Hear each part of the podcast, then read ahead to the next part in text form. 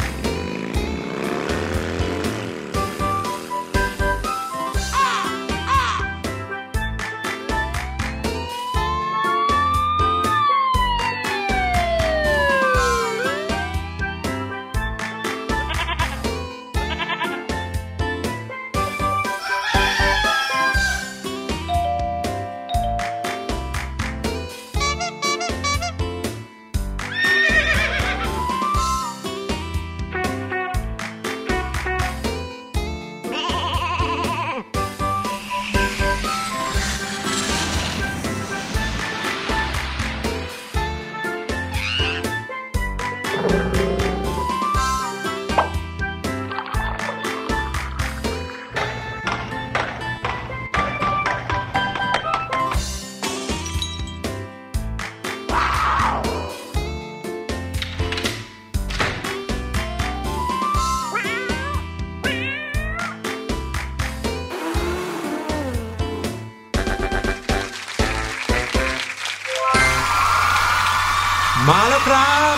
มาเจอกันอีกแล้วนะครับ กับรายการเสียงสนุกครับ ได้ยินแบบนี้แน่นอนครับ พี่หลุยอยู่ตรงนี้ พร้อมกับพี่ลูกเจี๊ยบเช่นเคยครับ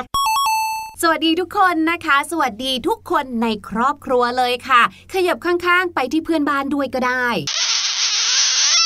ใครที่อยู่ด้วยกันกับรายการเสียงสนุกนะครับ ก็จะได้สนุกสนานกับเสียงตัวอย่างที่เรานำมาฝากในช่วงเสียงปริศนาทุกๆวันทุกๆ EP เลยนะครับ นอกจากนั้นแล้วก็ยังเป็นเรื่องของความรู้ประวัติศาสตร์ นวัตกรรมใหม่ๆนะครับเอามาฝากกันในทุกๆ EP เช่นกัน วันนี้เสียงปริศนานะครับเป็นเสียงที่น้องๆน่าจะคิดถึงกันมากเลยล่ะครับ เพราะว่าคงจะไม่ได้สัมผัสบรรยากาศแบบในโจทย์เสียงปริศนาในวันนี้มานานแล้ว เป็นเสียงของอะไรไปฟังกันครับ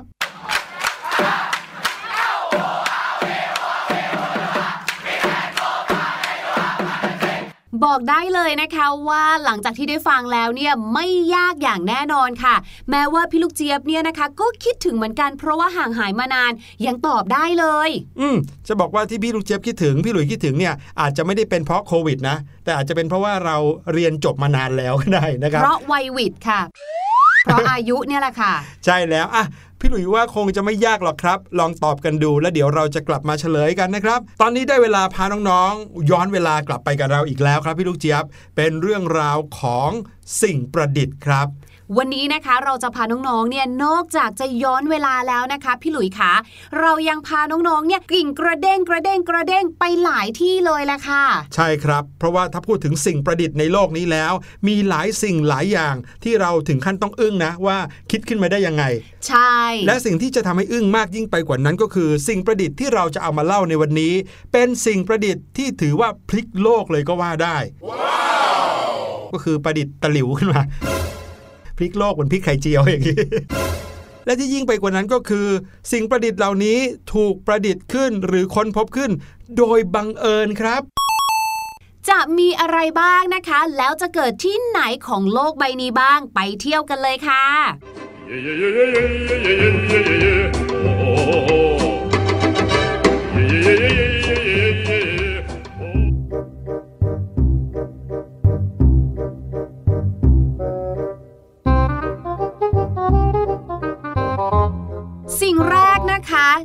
กิดขึ้นโดยบังเอิญบังเอิญเนี่ยนะคะ แล้วก็เป็นสิ่งที่พี่ลูกเจี๊ยบเนี่ยใช้บ่อยมากๆ แม้กระทั่งในวันนี้นะคะ พี่ลูกเจี๊ยบก็แอบพกมาด้วยเหมือนกันค่ะ เพราะสีสันของเขาเนี่ยแสบตาเหลือเกินค่ะอืมเรียกได้ว่าเป็นสีสะท้อนแสงทั้งนั้นเลยนะ ใช่แล้วครับที่เขาจะต้องมีสีสะท้อนแสงก็เพราะว่าเขาต้องการความโดดเด่นนั่นเองแหละครับ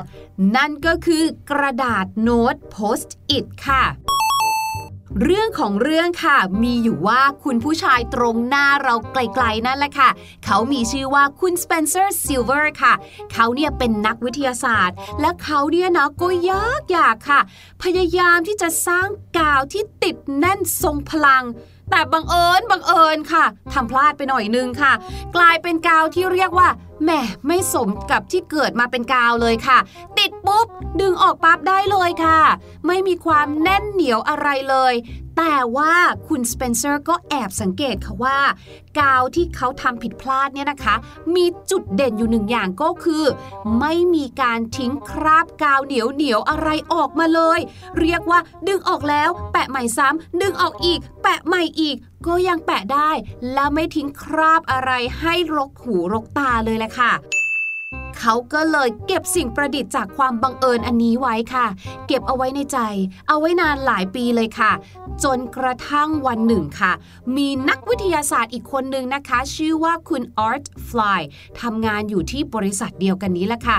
เกิดค่ะไปปรึกษากับคุณสเปนเซอร์บอกว่า เพื่อนๆ เราเนี่ยนะ อยากได้ที่ขั้นหนังสืออะแต่ว่าอยากได้ที่ขั้นหนังสือแบบที่ไม่หลุดร่วงออกมา เพราะถ้าที่ขั้นหนังสือแบบปกติเนี่ยบางทีเนาะเราเปิดปุ๊บไหลปั๊บเลยค่ะอืมคุณสเปนเซอร์ได้ยินดังนั้นค่ะเฮ้ยเราแอบมีของที่เก็บไว้อยู่นี่นาอืมก็เลยลองเอาออกมาให้ลองใช้ดูค่ะ ปรากฏว่าใช้งานได้ดีมากๆ ก็เลยได้ต่อยอดกลายเป็นกระดาษโน้ตโพสต์อิทที่เราใช้กันทุกวันนี้นี่แหละค่ะ ใช่ครับ นอกจากบริษัทนี้เขาจะสร้างโพสต์อิทขึ้นมาได้แล้วนะ เลยกลายเป็นสินค้ายอดนิยมของบริษัทนี้ แล้วก็มีคนเอามาทำกันอีกเพียบเลยนะครับ กลายเป็นว่าโพสต์อิทกลายเป็นกระดาษโน้ตที่คนใช้กันไปทั่วโลกเลย ข้ามเรื่องของของใช้มาที่ของกินกันบ้างดีกว่าครับ น้องๆ ถ้าพูดว่าชอบคุกกี้รสไหนมากที่สุด พี่หลุยว่านะครับรสชาติที่น้องๆ ชอบมากที่สุด รสชาติหนึ่งคงจะหนีไม่พ้นช็อกโกแลตชิพแน่นอนเลยใช่ไหมจริง พี่ลูกเจี๊ยบก็ชอบ คิดดูนะคะว่าเป็นคุกกี้ก็อร่อยแล้วนะ ยังมีของที่เราชอบอย่างช็อกโกแลตอยู่ในนั้นอีกอะเนื้อเป็นเม็ดเม็ดเม็ดเม็ดโปะอยู่ในนั้น โหทั้งหอมหวานแล้วก็มีรสช็อกโกแลตด้วย แต่รู้หรือเปล่าครับว่าคุกกี้รสช็อกโกแลตชิพเนี่ยถูกคิดค้นขึ้นมาได้โดยบังเอิญครับ เจ้าของร้านอาหารคนหนึ่งในประเทศสหรัฐอเมริกานะครับ ชื่อว่าคุณรูธเวกฟิลด์ครับคุณรูธคนนี้เนี่ยนะครับเขาก็อยู่ในรัฐแมสซาชูเซตส์ต้องการจะทำคุกกี้รสช็อกโกแลตขึ้นมาครับ โอ้โห คุกกี้รสช็อกโกแลตเราก็คงจะนึกภาพออกนะครับ ว่าเป็นคุกกี้สีน้ำตาลเข้ม บางทีก็โอ้โหเข้มมากจนเกือบดำเลย แต่ปรากฏว่าโกโก้ที่ใช้ทำขนมเนี่ยดันหมดไปซะก่อนครับ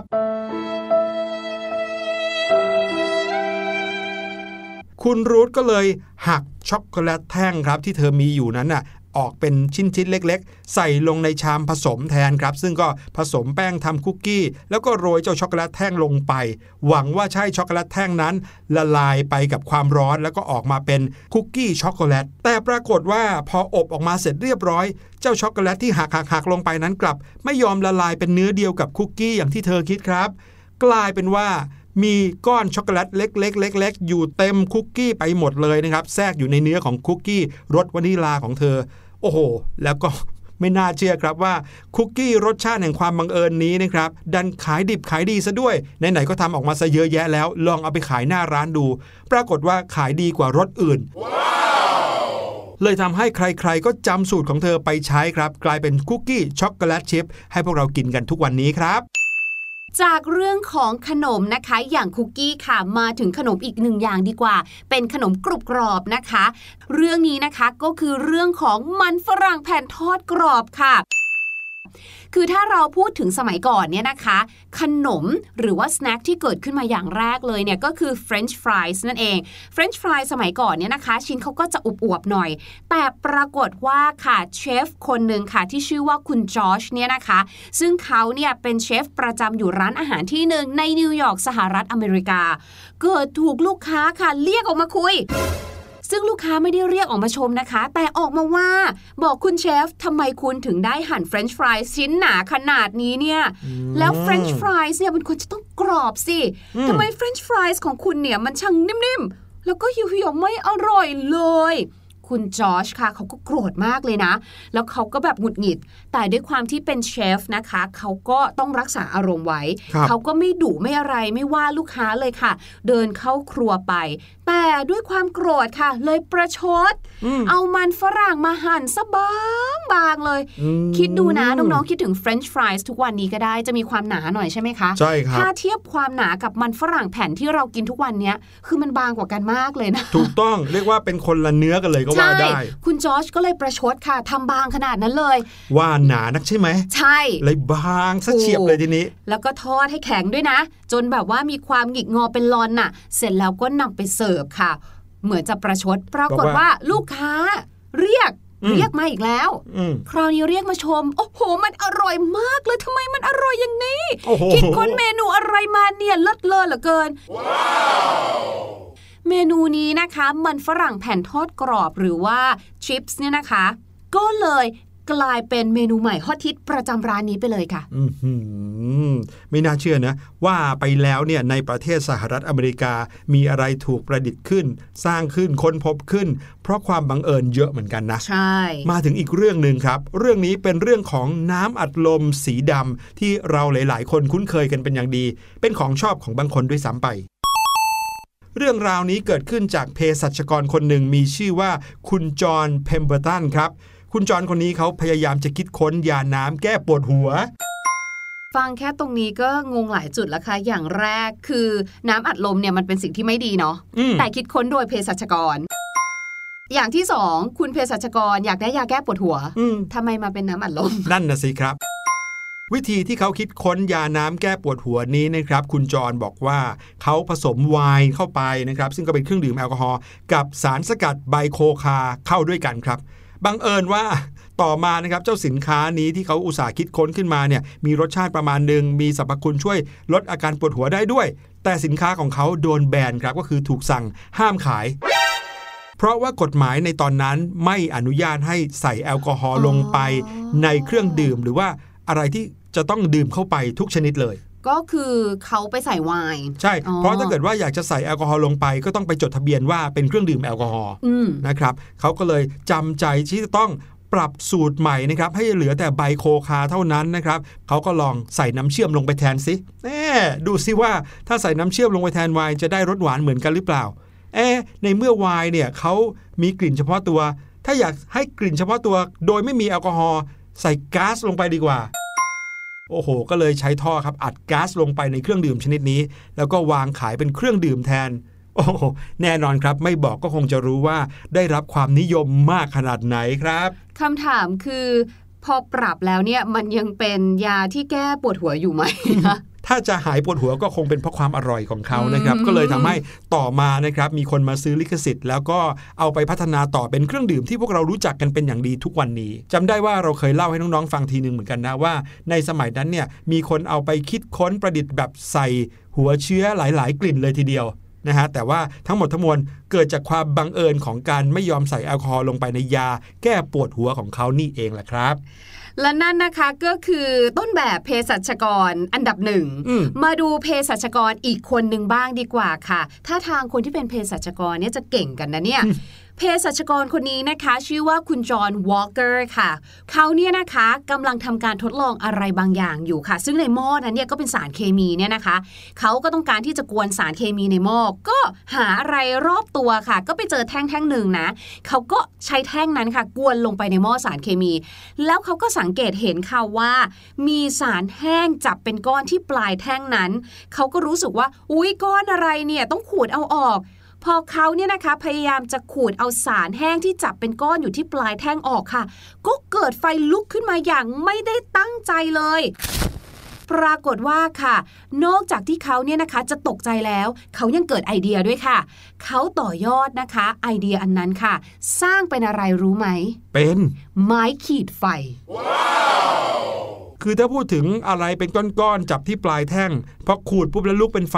ก็ต้องไม้ขีดไฟแหล้วใช่เนาะไหมอืมคิดดูสิใครจะไปคิดว่าคนที่คิดออกคือเภสัชกรเขาไม่ได้ผลิตยาเหรอคะนั่นน่ะสิครับ แต่ตอนนั้นถือว่าเขาก็ต้องมีไอเดียที่เจ๋งมากๆเลยนะครับ เพราะว่าไม้ขีดไฟเนี่ยมันมีขนาดเล็กมากเลย แล้วก็พกพาง่ายด้วยนะครับเขาก็คงจะคิดแหละว่า โอ้โห ถ้าเป็นแท่ง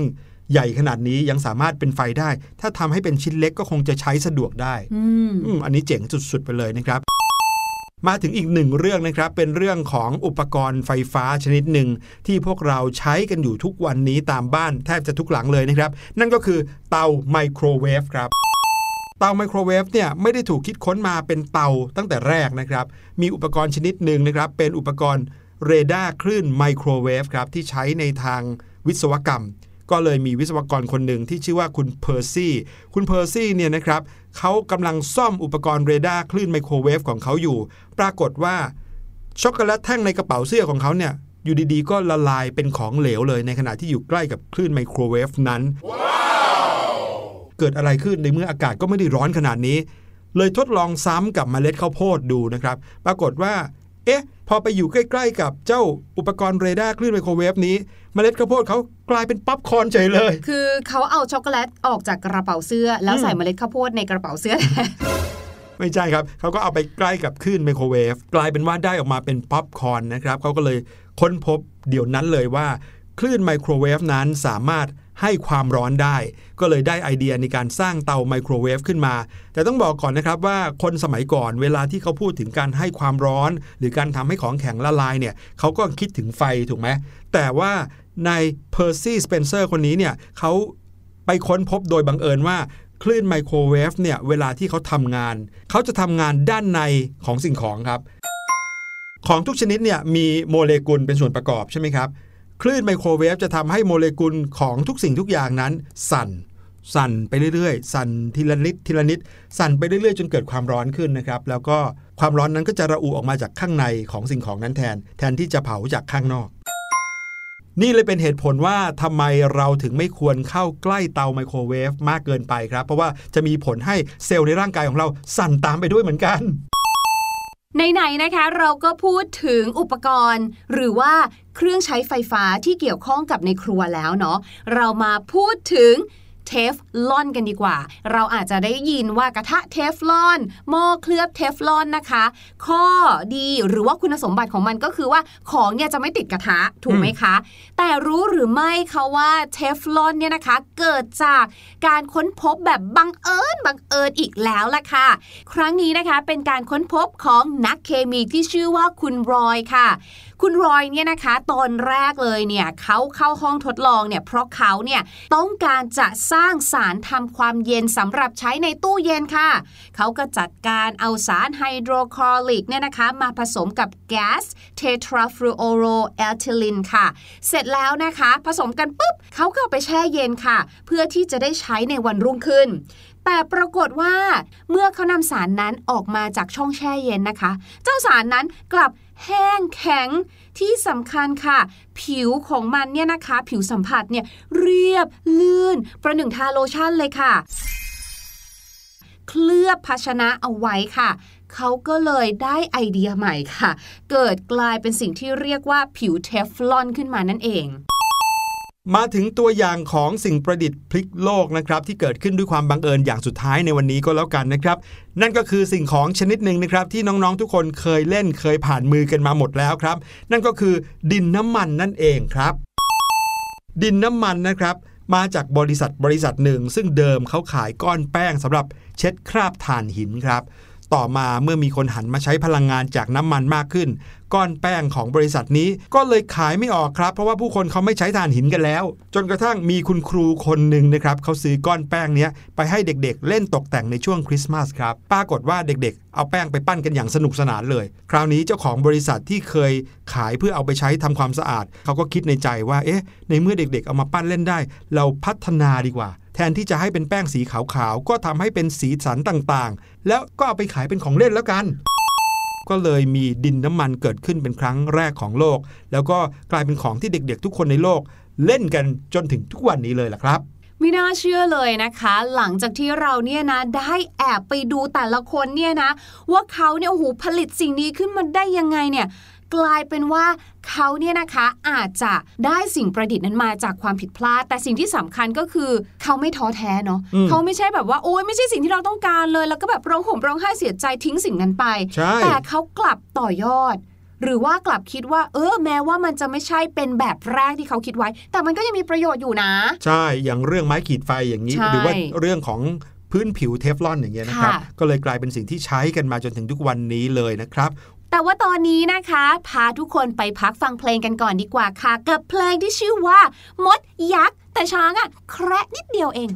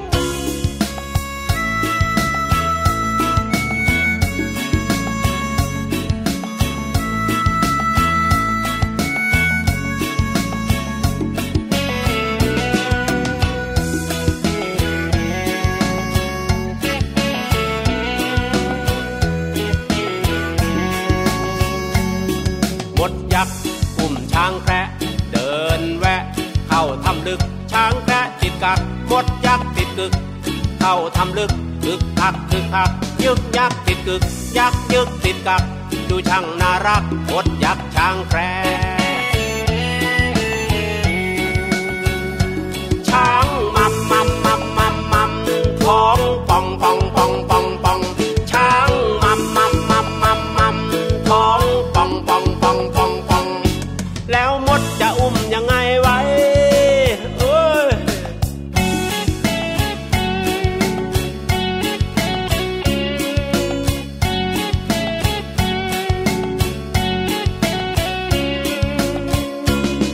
หมดยักษ์ชวนเพื่อนเยอะแยะ แบกช้างแคระออกจากถ้ำลึก ช้างแคระติดกักหมดยักษ์ติดกึก ที่ปากถ้ำลึก ยึกยักยึกยักยึกยักติดกึกยักยึกติดกัก ดูช่างน่ารักหมดยักช้างแคร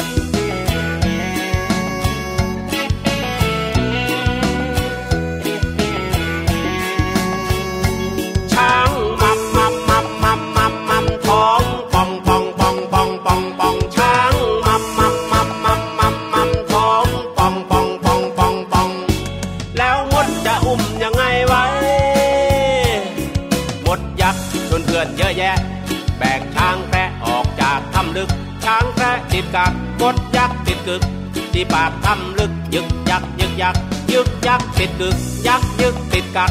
ดูช่างน่ารักมดยักษ์ช้างแพะมดยักษ์เยอะแยะช้างแพะคึกคักเยอะแยะมดยักษ์คึกคักช้างแพะมดยักษ์เยอะแยะช้างแพะคึกคักเยอะแยะมดยักษ์คึกคักช้างแพะมดยักษ์เยอะแยะช้างแพะคึกคักเยอะแยะมดยักษ์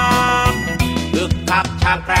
ชาวเสียงสนุกคงจะคุ้นเคยกับคำว่า small ที่แปลว่าเล็กกันเป็นอย่างดีนะคะ เพราะว่าเราเองเนี่ยก็ใช้กันบ่อยๆด้วยนะ แต่น้องๆรู้หรือไม่คะว่าในภาษาอังกฤษเนี่ยคำว่าเล็กเนี่ยมีอีกหลายคำมากมายเลยนะคะ ซึ่งถ้าเกิดว่ามาเปรียบเทียบกับภาษาไทยเนาะถ้าเกิดว่าเราจะต้องสอนภาษาไทยให้กับเพื่อนชาวต่างชาติของเรา ก็อาจจะไม่ได้มีแค่คำว่าเล็ก หรือคำว่าน้อย แต่ยังมีแบบ จิ๋วกระจิตริด จุ๋มจิ๋มอะไรอย่างเงี้ยใช่ไหมครับ ฝรั่งก็อาจจะถามเราว่าเอาแล้วแต่ละอันมันต่างกันยังไง ใช่เราอาจจะบอกไม่ได้นะว่า อันนี้คือเล็กกว่าจริงอันนี้ อันนี้เล็กแบบน่ารัก อันนี้ใช่เล็กแบบจิ๋วมองถ้าไม่เห็นเราอะไรอย่างอาเงี้ยจจะบอกว่ายูถ้ายิ่งเสียงมันแหลมเท่าไหร่แปลว่ายิ่งเล็กเท่านั้นใช่ไหมจิ๋วอะไรอย่างเงี้ยเดียวฝรั่งน่าจะงงมากๆเลยเนาะเดี๋ยวเรามาดูกันดีกว่าค่ะว่าในภาษาอังกฤษเนี่ยนะคะ มีคำไหนให้เราเลือกใช้กันได้บ้าง เมื่อเราอยากจะบอกว่าของสิ่งนั้นนะคะมีขนาดเล็กค่ะคำแรกนะคะ little L I T T L E little เออ จริง ๆ อันนี้ก็เป็นอีกหนึ่งคำเนาะที่เราคุ้นเคยกันเป็นอย่างดี หรือนะคะอีกหนึ่งคำที่พี่ลูกเจี๊ยบก็แน่ใจว่าเราได้ยินกันบ่อยๆ เลย ก็คือคำว่า tiny ก็จะมีความ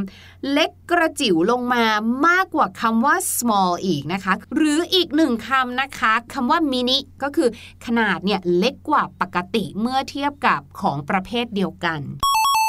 โอ้โห เยอะจริง ๆ เลยนะครับ แต่ว่าตอนนี้ได้เวลามาฟังเสียงปริศนากันอีกสักรอบหนึ่งแล้วล่ะครับ ก่อนที่เราจะกลับมาเฉลยกัน สนุกสนานขนาดนี้จะเป็นเสียงอะไรไปได้ครับพี่ลุงเจี๊ยบ เสียงที่เราเปิดให้ฟังนี้ก็คือ เสียงการเชียร์ของกองเชียร์กีฬาสีนั่นเองครับวันนี้รายการเสียงสนุกหมดเวลาแล้วครับ กลับมาพบกันได้ใหม่คราวหน้า วันนี้เราทั้งสองคนลาไปก่อน สวัสดีครับ สวัสดีค่ะ สบัดจินตนาการสนุกกับเสียงเสริมสร้างความรู้ในรายการ